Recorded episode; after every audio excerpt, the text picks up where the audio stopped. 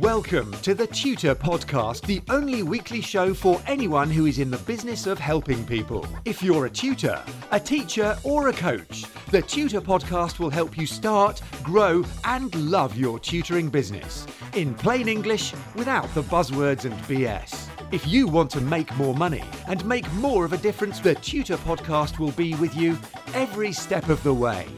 Hi, it's Neil Camero here with episode 223 of the Tutor Podcast, the Monday morning show for anyone in the business of helping people through tutoring, teaching, or coaching. Now, I'm going to try and keep things simple. I'll be with you every step of the way as you start, grow, and love your tutoring business while staying as sane as possible and having a lot more fun in the process. Keeping it simple means no jargon, no buzzwords, and no BS. To the bottom line, it's simple. I want to help you. I want to help you make more money. I want to help you to make more of a difference to your clients. And I want to help you stay positive and in control. With all that said, let's crack on with the show. Now, today's show is dedicated to a dear friend of mine. I'm not going to tell you their name for reasons that will become obvious. So, this one's for you and you know who you are. The great teacher who's retired and is helping kids to learn what they need to progress using humour and kooky, unconventional approaches to take over where dull, dry academic textbooks and conventional explanations have failed. This one's for you, my friend. Now, maybe you're a bit like my friend, or you might know somebody like her. Uh, maybe they're tutoring a few days a week, one to one, making money and making a difference. But they've got a problem. They're not keeping records and they're not taking care of business. Even months or even years into the tutoring game, they're not staying right side of the law and ultimately the taxman. And they're scared. They're overwhelmed by the very thought of dealing with it all. In fact, they're so scared they haven't even looked into what they need to do to go forward properly and legally.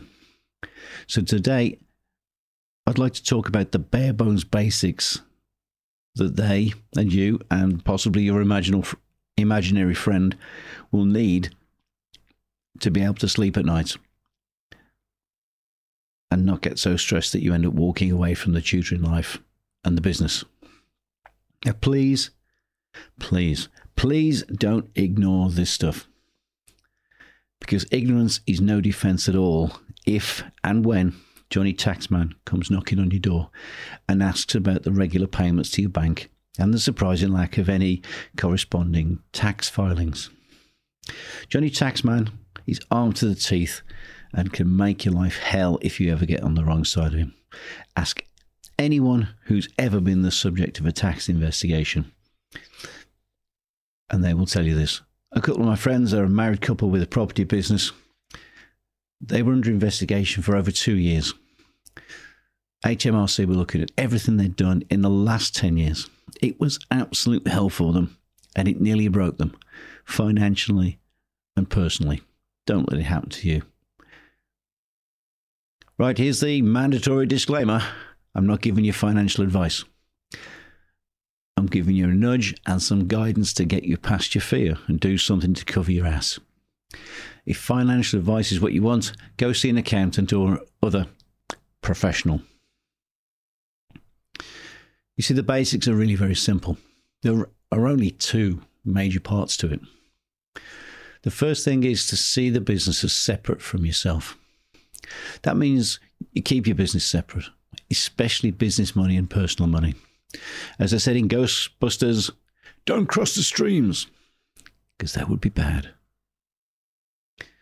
So, the first thing I want you to do is open a separate bank account that's just for your tutoring money.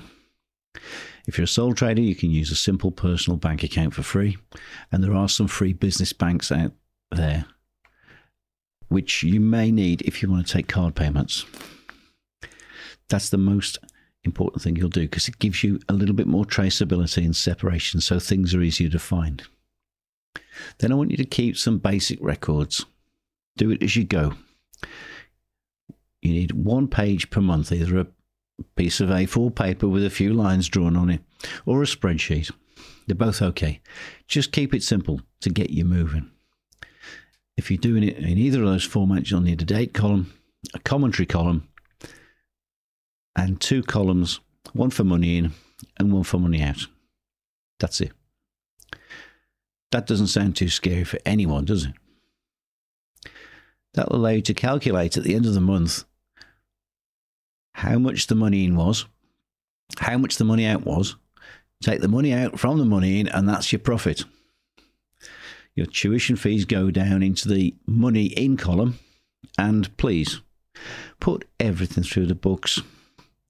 Many years ago, a young girl I was very interested in said that her dad, Ray, told her, quoting verbatim, pay your tax and sleep at night. Don't fuck with the taxman. Wise words. See, theirs was a cash business, and her dad spoke from experience of being caught out trying to hide stuff. Don't you do it. Now start to adopt the mindset of getting a receipt for everything you spend in and on the business. Enter all of these items into the money out column of your monthly cash sheet. That means if you buy any books, stationery, pay your mobile phone bill, any advertising and marketing you're doing, cost of having a website, any postage, any travel, you know, trains, planes, etc., and accommodation if you travel and need to stay overnight. These are all allowable business expenses, as are some food and drinks. For instance, I hold some meetings in one of my businesses in coffee shops midway between my base and my counterpart's base. So this is a necessary cost. Likewise, when the power is out here, because I live in the country and we get a lot of power cuts, or when the internet's down, or like right at this moment, when the cleaner's in the house and I can't concentrate, I'll decamp off to a coffee shop and work for a couple of hours down there. That's an allowable expense because I'm there for work. Alongside of that, I want you to record any business mileage you do in your car day by day. Whether it's to and from students, shops for business purposes, trainings, anything like that, just put it on a simple A4 sheet, one page per month. Now, we'll make all of these documents available. Just drop me an email. It's info at neilcowidow.com and I'll send them on to you. So the business mileage sheet needs a few columns. On the left hand side, call me old fashioned, I write the date. Then a commentary column that says where I travelled to and from. Then there's a column for the reason for the travel and the distance travelled. At the end of the month, I add up the miles done, multiply it by 45 pence per mile, which is the current HMRC rate, and pay myself from the business bank account to my personal bank. I enter the cost of that as the cash out or the money out column on the monthly cash sheet. From time to time, it's worth checking the HMRC rates on the website as these do change year to year. It's really simple. Once a year, I'll also add an, add an extra entry onto the cash sheet, which is the HMRC yearly allowance for home use if you're working at home or from home. That is easy. Remember, you only pay tax on your profits, which are likely to be much lower than your turnover. So by the time you've taken all your purchases and all of your expenses off, your tax bill should be way less than you expect. Maybe you even run a loss. Now, if you're in receipt of any taxable income at all, that's got some interesting benefits. Remember, if you're not taking care of this, you have no defense. Ignorance is no defense. The results of ignorance are just the same as if you're neglectful, as if you are deceitful. So be open and honest about it. Open and honest about all of it. Register yourself with HMRC and once a year file a self assessment return when the time comes. It's simple and it's quick because you're likely to be a micro entity and the records that HMRC require are extremely basic. Remember, if you've got nothing to hide, you'll never be found out. It'll affect how you work. Being completely open means you can advertise and market and talk to people without worrying that someone will find you out in a bad way or shop you to HMRC for tax evasion. And if you can do that, the people whom you can help and serve can find you. Don't be a well kept secret because you're afraid of keeping a few simple records. Now, if all that seems too much for you to get on with right now, all by yourself, look around you. Who can you ask for help? Who do you know who's already running a small business that you could buy a coffee for, which is, of course, going to be a deductible expense, and ask questions of? Sure, you could hire a professional to do it for you. But if you're just starting off or just getting straight, you may not want or need the expense. So, to you, your imaginary friend, and to my friend, I want to say this do it. Do it now. Don't risk getting into a death match with Johnny Taxman. Because if you are doing anything shady, the chances are that ultimately you'll be found out. It's just a question of when. It's easier to start now when the business is young, has only a few clients, a handful of transactions to, to keep records of every month.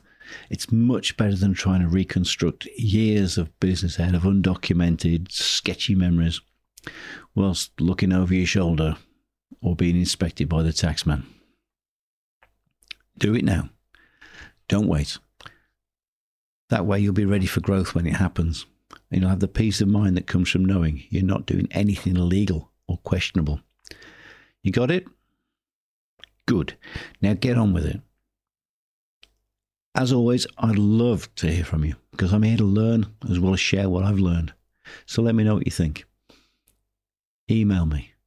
It's info at neilcamerado.com and reach out to me on Twitter where I am at Tutor Podcast. If you like what I do, please subscribe to the Tutor Podcast and maybe leave a review. Maybe share it with your friends, your imaginary friends. I'll be back next week with more ideas and tips to help you to start, grow, and love your tutoring business, just like I do. Till then, I hope this podcast has been some help. Until next time, have a fabulous day. Get in touch with the Tutor Podcast via email or social media, and the Tutor Podcast team will be listening. Subscribe on iTunes, and you'll automatically get the latest episode directly sent to your device. And remember to share, rate, and review TTP so that we can help other people to start, grow, and love their tutoring businesses.